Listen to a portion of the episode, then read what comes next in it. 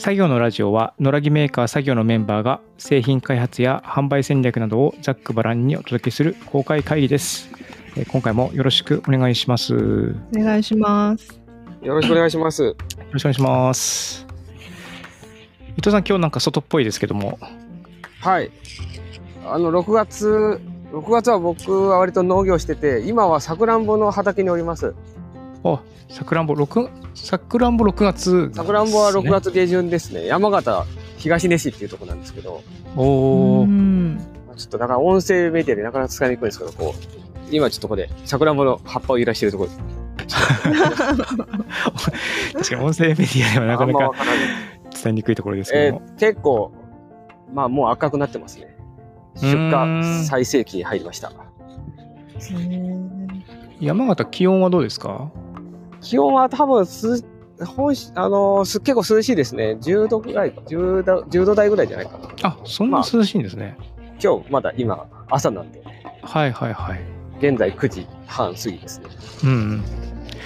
ああ。普段のその収穫作業ってどういうスケジュールになってるんですか？朝やっぱ早いとか。これはやっぱ果物によっていろいろ違うんですけど、さくらんぼはもう朝が命やから、まあへー早ければ5時ぐらいから収穫するかな。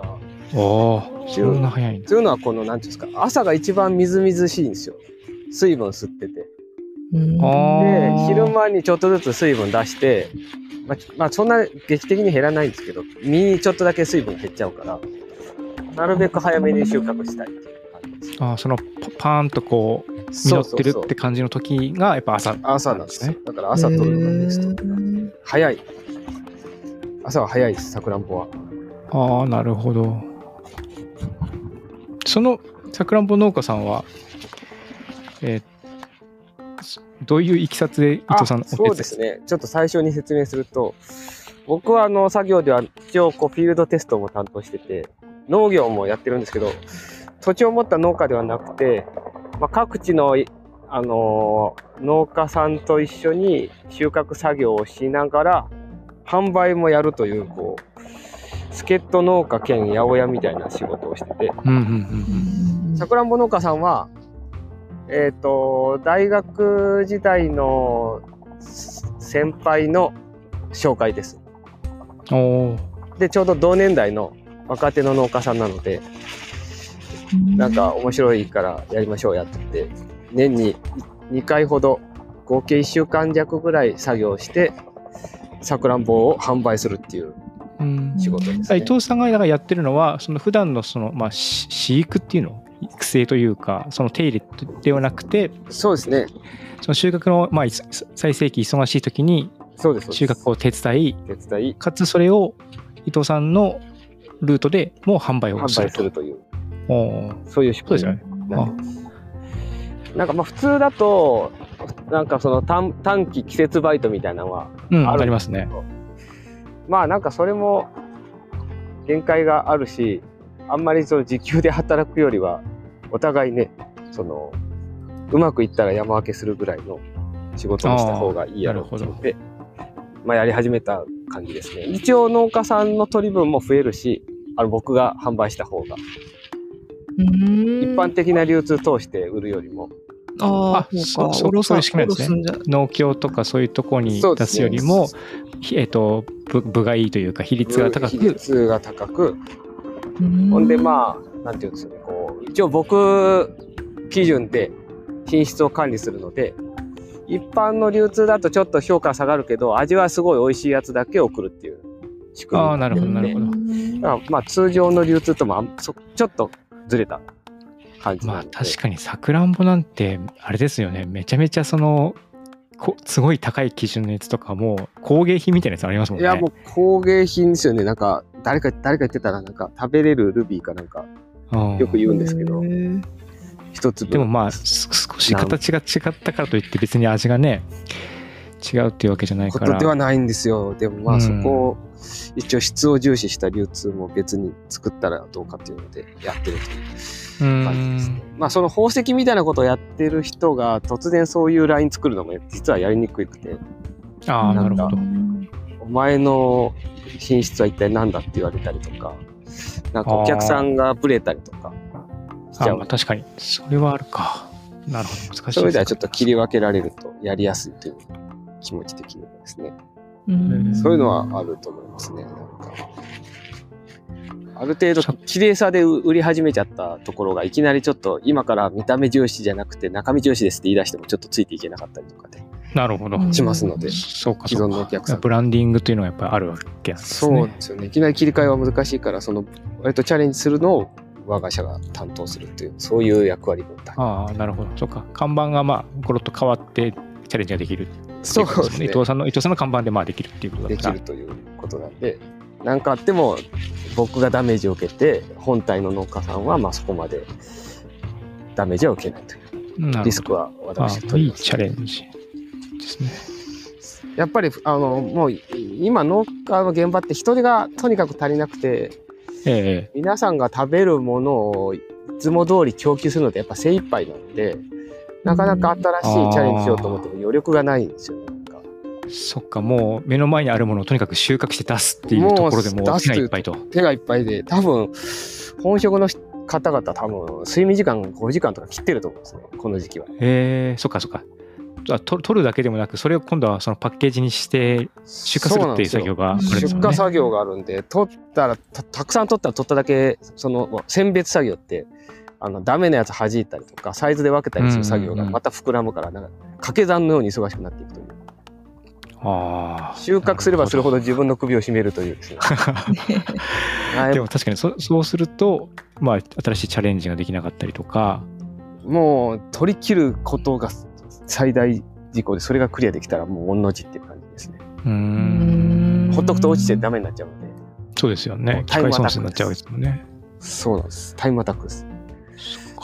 やっぱりそのに担い手っていうのはやっぱ減ってる感じなんですいやーそうですね。やっぱどうしても高齢化、どこの業界もそうかもしれないですけど、高齢化と若手がおらんとかですね。うーん。そういうのが。まあ、今問題になってるのは、やっぱりそれが足りないからって言って、その、海外の研修生を無理やり連れてきて、ちょっと厳しはいい。労働環境でうん働かしてしまうとか、やっぱ問題になってますけど、やっぱそういうのが現れてますよね。こう、いろんなところ。んとにかくやる人を増やさないと、ちょっとこのままでは農業界維持できないぞという状況になっています。ねそうなんです。てなわけで、私は今、ちょっとさくらんぼ畑からお送りしています。その前、梅でしたよね。あ、その前梅ですね。6月は梅とさくらんぼがあって、さくらんぼの方がちょっと遅いんで、ずれて。ああ、なるほど。うん梅のピークは上旬って感じですね。最近温暖化でだんだんずれて、もう5月末ぐらいから出荷できるようになっちゃいました。梅の方。梅は、梅の方はですね。だからまあ昔は梅雨時梅雨だから梅雨に取れるみたいなイメージだったんですけどちょっともうそれもし早まっちゃいましたね。これは結構苦労してますが。だからもうなんとなくあ梅雨梅雨で雨が多くなってきたから梅の注文しようかなと思ったらもうなくなってるという昨あーなるほど。情勢です。我々の認識とその植物の育成がちょっとずれてるっていう。そうなんですよね。もうちょっとずれてきてしまってますね。大変難しいところで。温暖化の影響を実感するばかりです。まあそんな畑現場で作業の新製品をテストしたりとかしていろいろと。今回は？今回はあの先今年序盤にクラウドファンディングというか予約販売したあの傘傘はい、うん。傘をちょっと使ってみてあのどこまでいけるかなというのをやってみたんですけどはい実際どうですか？その話をしてみるとあの梅の収穫で結構ハハードに使ったんですけどはい。あ梅ってすごい枝をですねかき分けながら木登りして収穫するのでうん。なんか帽子邪魔になるかなと思ったんですけど、意外になんか三角す、なんていうか、三角錐型してるので、傘って。うん。はいはい。引っかかりがなくて、お。登っていくときに逆になんかこう枝をかき分けるときに頭を直撃しなくて済む。ああそっか。その円周りが円形になってるからそう、流れてするとくるんですよ。流れてくと。あーあのキャップみたいな形状だとまあ引っかかっちゃうかもしれないそうなんですよね。キャップだと引っかかるし、あの視界がね、妙に遮られるから頭打っちゃうんですよね。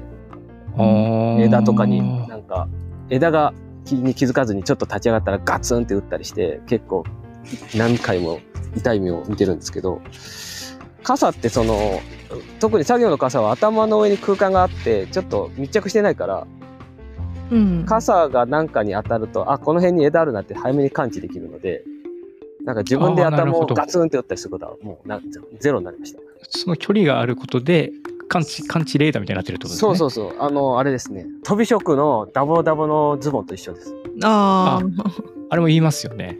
あれもちょっと早めになんか物があるなっていうのを感知してあ。安全を取るっていう仕掛けですけど、それと同じような効果があるっていうのが改めて分かりました。発見、発見でしたか。あじゃあやっぱりそういったこう収穫作業とかするのには結構使える感じだったんですそうですね。やっぱひ特にあの最近空梅雨でちょ日差しが強いからめちゃくちゃ日焼けするんですけど日焼けもほとんどしなくてよかったんで助かりましたね。体力の消耗が全然違うとです。やっぱ日焼け止め塗ったところでね疲れるのは疲れるんで、うん。そうですよね。日に当たるだけで結構疲れますもんね。いや消耗度がは激しいですね。やっぱ一人、やっぱ熱中症手前まで行ってちょっと調子悪くなった人が出ちゃうので、へーあそうなんですね。現場で急に暑くなったのでですね僕は割と大丈夫でした。さくらんぼの収穫の方では？そうですね。さくらんぼはなんか、そんな枝かき分けたりせんでいいので、まあ普通に日や日よけとして効果発揮する感じですね。うんうんうんうん。まあちょっと梅が心配だったんですけどね、枝が多いから、なんか邪魔になっちゃうかっていう。それは意外に登る分には大丈夫で、まあ降りるときに、木木登りして降りるときにちょっと引っかかるなっていうのはあるので、ちょっとこの使い方すると痛みが早いかもっていう不安はあなるほど。まあバージョンアップするなら、うん。なんか布を貼る、まあそれめんどくさいですけどね、その傘の、今麦わらをむき出しにしてるので、まあよく、あの、伝統的な傘でも布を貼ったりするんですけど、うん。そういうのがあるとスムーズなのかもしれません。ちょっと過剰かもしれないが。ああ、細い枝が差し込まれないようにするみたいなそうですねガードをつけるってことですか？ガードをカバーすると滑りが良くなって引っかかりにくいかなといううんうん感じはありますね。うんなるほど。いわゆる竹とか塔みたいにもうちょっとこう繊維が太いというか、繊維というか、面積が太いとこだとよよりいい、あその梅に関しては？いいとかって感じなんですかね？ああ、丈夫さはあると思うんで、うん。あの壊れにくくはなると思います。まあでもそうすると頭痛いとかっていうこう問題が発生するんでそっかそっか。。そっか、なるほど。そこ麦わらに来た時のあれですね。重くなりますしね。でもあの作業の傘はあのそこはセパレートで作ってるんであの分けることできるなるほど、なるほど。うん、そうか、そうえ、セパレートっていうのは？あのその頭の台座の部分と傘本体はこう別々で作って左右につけてるんか。で。あのその細さブレードの細さとかはあの本体と台座で変えられるなって今思いましたね。あ確かに。うんそうですね。頭に直接当たる輪っかの部分と、うんなんていうか、ひさしの部分は別だから、それを分けたら、いろいろできるかもしれませんね。そうですね。なんかあのーまあ一応今回はまあ初回はこうそういう作業もできるし、まあ通常利用みたいな感じで使えるいい塩梅の細さ、ブレードの細さっていうのをまあ藤井聖母さんに相談して決めたんですけど、まああの作業用にこう寄せるんだったらもうちょっと太くて硬めのブレードを使ったりもできるのはできるなって今思いましたね。あ。うーん。うんなるほど。だからやっぱそういう粗いブレードはあの全然あるんですけどちょっと見た目がこうガサッとするので、うんうんあの安物っていう感じの見た目になってしまうねどうしてもうんうんあの麦のツヤ感って天然のツヤなんですけどちょっとビニールっぽくも見えるのではいはい、うん見えますね。ああ、うんそれがそっか。大きくなっちゃうと、なんか安っぽいビニールの貼ってあるあのホームみたいな。センターに売ってるのとあんまり変わらないみたいあなあ、なるほど。ものになってしまってそのお客様のその満足度所有なうん所有の満足度がちょっと下がるかなみたいなのがああ、なるほどあ。ってちょっと細めにしたんですけどそういうことか。うんそう、なんか結構、僕でも、まあ僕もちょっと思いましたけど、なんか雨よけに使えないかみたいな声も多くて、まあ実際僕は実は雨の日歩いたり見て、麦わらでどこまでいけるかやってるんですけど、うん。まあ結構耐えうるなとは思いますね。ちゃんと乾かせば使ったんで。うん。うん雨よけにも使えたので、まあ、ちょっと海収穫作業中小雨が降ってもうん。濡れなくて済んで、それも良かったですね。やっぱ手が塞がるとだどうにもならないし、うんカッパも邪魔くさいし、もう蒸れ、蒸れるから大変なんですよ。まあ、夏のカッパはきついですよね。厳しい本当に厳しいですね。なんか結構あのブレードにも種類があるので素材もあの一口で麦といってもなんかいろ何個かあるみたいなんでもしかしたらそのちょっと雨に強めのやつありますかって、まあ、聞いたことなかったんで聞いてみたらあるかもしれないですねもしかしたら、うんうん。ああ、なるほど。ちょっと早速聞いてみようやはり来傘となると雨よけの需要っていうのが特に作業する方だと出てくるって感じですね。そうですね。いや、実際ね、もう長年みんな手で持つ傘になんとかならねえかと思ってると思う頃はあると思うんですよ。人類が進化してる、科学が進歩してるのに、またにこれかみたいな。でも傘では結構いいんじゃないかなと思いますけどね。まあうん見た目のイメージがどうしても抵抗感あるんで、街でね、傘かぶってる人いたらなんやねんってなるうん。のがちょっと課題ではあるが、しかしそれもまあイメージの問題だから変わっていく可能性もなきにしもあらずっていううんうん感じはします。まあ僕は実は結構使ってて、うんまああんま昼間使ったりしないんですけど、なんかちびっこベビーカーで押したりして散歩するときとかに、小雨が降ってるときとか傘かぶってうん公園を散歩するとめっちゃ楽ですね。いやなんか確かにクラウドファンディングのあの購入者のコメントでもその犬の散歩に使いたいから買いましたみたいなああ、りました。もんねそう。どうしても両手がふた塞がると不便ってそいうケースにはすごくいいですよね。うん犬の散歩とかね、うっかり離して逃げたらえらい大事ですから、どうしてもフルで両両手を開けたい。うんうんかといって雨がっぱはちょっとなんか大げさかなっていう雨も多いんでね。うん僕今ちょっと朝ジョギングを始めて朝ちょこっと走ってるんですけど、うん雨雨の日走れないなと思って休んでるんですけどなんか今の話を聞いてたらす確かに傘とかかぶって走るのは全然ありだな でも空気抵抗とか大丈夫ですか？そんな速く走れないんで。ああそうもう全然そのうん。タラタラと走ってるって感じだから、うん。小走り楽しみで程度やったら走る分ね、には、うん、もちろんスピード競技とかでね競うんだったら全然あのシュッとした帽子になると思うんですけども。空気抵抗激しいですけど。なんか顔も隠せるからいいんじゃないですか？そうそうそう。ああ、まさにあれですね。うん。で普通に日差しは暑いんで、うん。あの晴れてる日でもありかなっていう気がしますね。一応なんかあのそそれ用それ用っぽい帽子がかぶってはいるんですけどうん毎回汗でべちゃべちゃになるんであのシャワー浴びるときに一緒に洗ってうん乾かすってことをやってるんだけどなるこの傘だったらまあそのまま陰干ししとけば。そうですね。うん、そんな蒸れないし。いいかなって感じはありますね。ああいやいや、ほんまに。さすがアジア全域でまだ使われてるだけは、うんまあ、あと東南アジアですか。使われてるだけはあると思いますね。こんだけ日本も暑くなってきたし、なんか、気にせず傘を使おうやっていう気がしますけど、うんそうすればなんか、こここで言う話でもないですけど、なんかオリンピック、オリンピックの謎の熱中症対策で変な、なんか、ああなんかボランティアの服ボランティアの服に、なぜアンブレラを帽子にしたんだみたいな ありましたね。やつありましたけど、ういや、そんな変なことしなくたって、もう答えは身近にあったではないかっていうふうに私は思いました。うんうんうん確かに。でもこれ温暖化日本めちゃめちゃもうなんか熱帯に近づきつつあるから、うんやっぱ東南アジアとか、うんそっちの方のその生活の工夫みたいなののはうん今後結構積極的に輸入していくみたいな流れはありそうですよね。これはほんまそうだと思います。もう身体に関わりますから伊藤さんが作って別なプロジェクトでやってる竹で作る家とかもああ、そうです。ね。なんかあれ日本にいいなみたいな？日本の夏にいいなみたいな夏にいいなっていう感じはしめっちゃしますよ。とにかく昼寝に関しては最高ですね。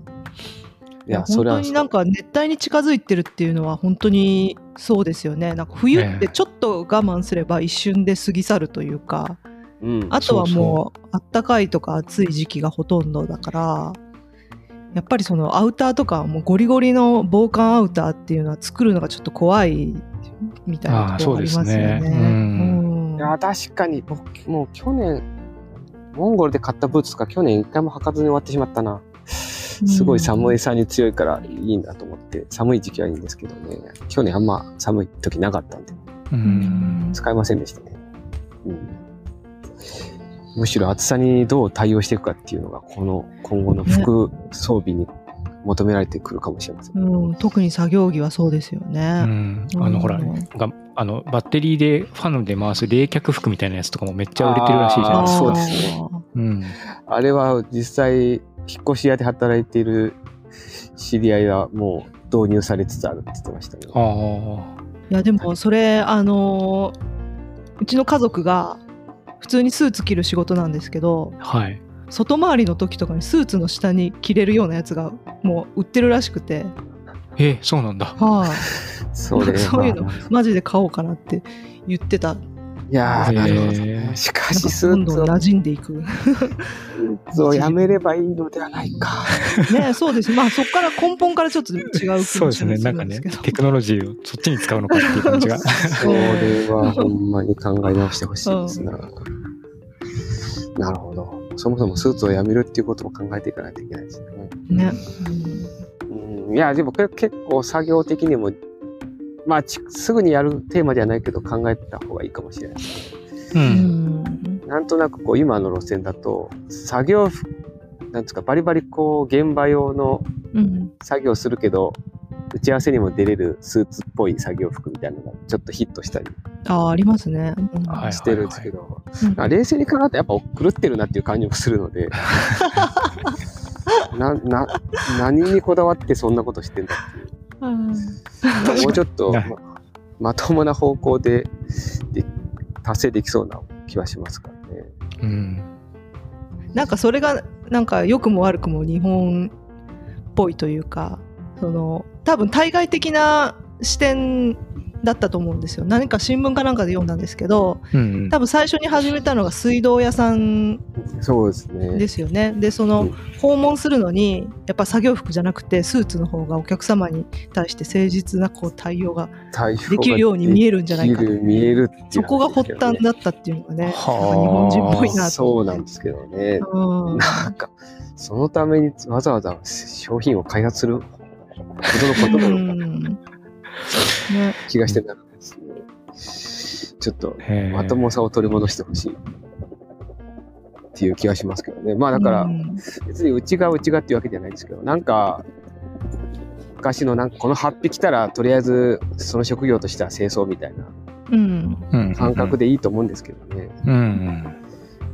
こう飛び職の人も普段なんかビシッとしたい時は気合の入った発表をバシッては一枚羽織るだけで。清掃みたいな、うんそういう感じの方がまともではないかと思うん。ですけどね。スーツの、スーツに偽装した作業服っていうのはなん。かよくわからない。ね、なん。かお揃いじゃなくてもいいのになとは思いますね。それぞれ心地いい服装は違うはずだから、うん。ね。そうなん。ですそれは。そう思いますね。いろいろ取り組むことがあるなとは思います。でもそのハッピーの思想はまだ現代日本にもちょっと残ってる感じがしますよね。やっぱりユニフォームとかでもうんうんラテ羽織が圧倒的に需要がありますし、そうですね。あね。うんやっぱ農家の方もなんかうんラテ羽織買ってうん使う、まあ作業でも使うけどなんかこう農作業現場で記念写真撮ら撮ってもらうとか、うんなんか表彰式に呼ばれた時とかはそのハッピーハッピーとような気持ちでラテ羽織を着てくれるみたいな。話は聞きます、あ、いいですね。そういうのは嬉しい。うんやっぱ農家やってるのにスーツ着てくのもなんか変だなみたいなのあるしけどいきなりゴリゴリの農作業服行くのもなんだしだと。でも言ってました。僕もなんか販売会した時に聞いたのは、うんその農作業してて、ちょっと買い物行きたいとかいう時に、やっぱり農作業の格好のままだとちょっと恥ずかしいっていうのがあるので、ちょっと羽織れるものがあると嬉しいっていうのやっぱり言ってましたね。うん。うんそう一応ちょっとした延延長というかまあをざっと隠せるのもあるし結構羽織は着物文化で重要なうん道具かもしれうん、うないですね。ん。そうですよね。なんか、ともすると、それがこうアウトドアの、何？ウィンドブレーカーみたいなやつに今までなってたんだけど、うんそうそうじゃなくて、他の選択肢もあるといいなって感じですねそうですね。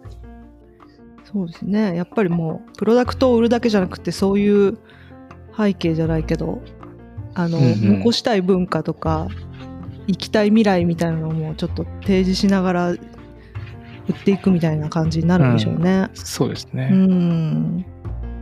そう、学生時代、その着物の普及サークルやってた時も、いろいろ聞いてたやっぱ羽織がす、羽織をないがしろにしたから着る人が減ったみたいな話もやっぱ出てましたね。こう、なんか本体を売るのに忙しくて、うん。まあ、羽織は付属品みたいな空気感がどうしてもあったんですけど、羽織ってすごい便利で、なんか着崩れてても、まあ、とりあえず羽織でなんかしっかりして見えるから、ああ、なるほど、なるほど。隠せる日常をやりくりするのにはやっぱ重要なん、うん。重要なんだっていう話をしていました。あうんでもなんかそれを、それよりもなんか本当に振り袖を売るのに一一生懸命やりすぎた結果、なんかより日常感が失われていって、実用性というのをで、着る機会が減ってるみたいなことをちょっと危惧してる方がおられましたね。あ。はあ。ああ、それは面白い視点ですね。いや確かに私も最近畑仕事ですけど趣味の程度のやつでもあのーどうしてもやっぱ環境が過酷なんで最近日差しとか暑いから、うんうんうもうんあのーインナーはもう本当にどうでもいいやつをこう選ばざるを得ないというかこうもうびちょびちょになってもいいやつ。汚れてもいいやつみたいになるんですけど、あのおっしゃったようにその帰りにコンビニ寄ったりその足でどっか行くっていう時には恥ずかしい格好なんでやっぱ上に1枚欲しいっていうのはあるし逆にそのインナーをおしゃれにっていう感覚はまず出てこないなっていうのも分かりましたね。ああ、うんそういうことか。そこはもうやっぱり機能性が高いとどね。か、お風呂のやつとかになるなっていう、うん、実感的に。そう言ってる場合じゃないって感じは。うん、えだからまあたまたまその私が不白の方しか明るくないっていうのもあってそのインナー系作ってなかったんですけあどあ、編み物系はちょっと、うんそうですねあのカットソーとかはあんまり。やってなかったですけど、そうそう。これを結構、ね、僕も、これやり始めて初めて知ったんですけど、その布とニットって全然違うジャンルやった。ジャうンルなんやん、うんうんうん。そうですね、うんうん、工場も違うしまたパターンの引き方とかも変わるのでもう違うんですね。そうなんですよまあでもなんか結果オーライだったなみたいななんかそんなね 5000円とかのインナーを出してもその作業者にはちょっとそうですよね。うんなかなか、うん、なるなって届かないですね。うん、うん。だまあ、もしやるとしたら、その布で下着、インナーのようなものができる余地があればそういうのやってもいいかなっていう感じですかね。そうですね。なんかそういうのもリサーチできたらいいですね。昔はカットソーなんてなかったですからね。なんか腹当てみたいなのしてたのかもしれないですけど、うんうんなるほど。じゃあ、さくらんぼの収穫はいつ頃まで？